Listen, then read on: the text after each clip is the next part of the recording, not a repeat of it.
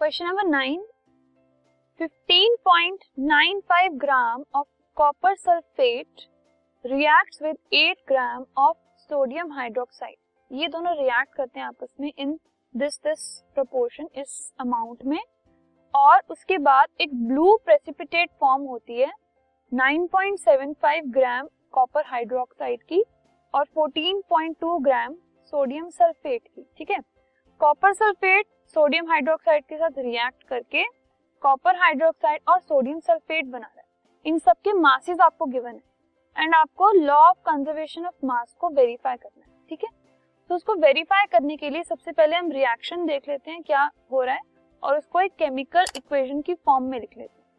So you have been given copper sulphate सबसे पहले this is CuSO4 that is copper sulphate वो sodium hydroxide के साथ react कर रहा है। ठीक है, ये हो गए रिएक्टेंट रिएक्ट करने के बाद वो दो प्रोडक्ट्स बना रहे पहला है कॉपर हाइड्रोक्साइड और दूसरा है सोडियम सल्फेट ठीक है so this reaction is taking place अब इस रिएक्शन में दो रिएक्टेंट्स और दो प्रोडक्ट्स हैं। इनके आपको मासेस भी गिवन है। जो फोर है, वो 15.95 ग्राम है। NaOH is 8 gram CuOH is 9.75 gram और Na2SO4 इज़ 14.2 ग्राम ठीक है? सो अब इनको यूज़ करके हमें law of conservation of mass को वेरीफाई करना है।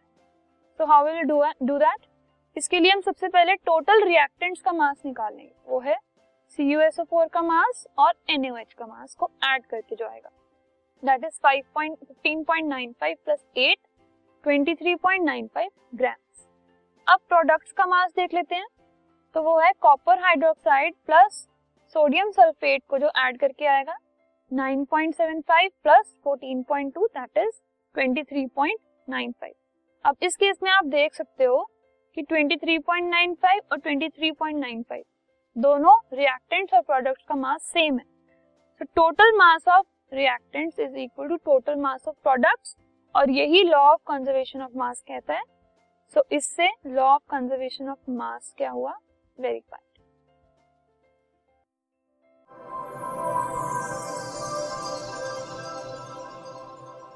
this podcast is brought you by Hubhopper शिक्षा अभियान अगर आपको ये पॉडकास्ट पसंद आया तो प्लीज़ लाइक शेयर और सब्सक्राइब करें और वीडियो क्लासेस के लिए शिक्षा अभियान के यूट्यूब चैनल पर जाएँ।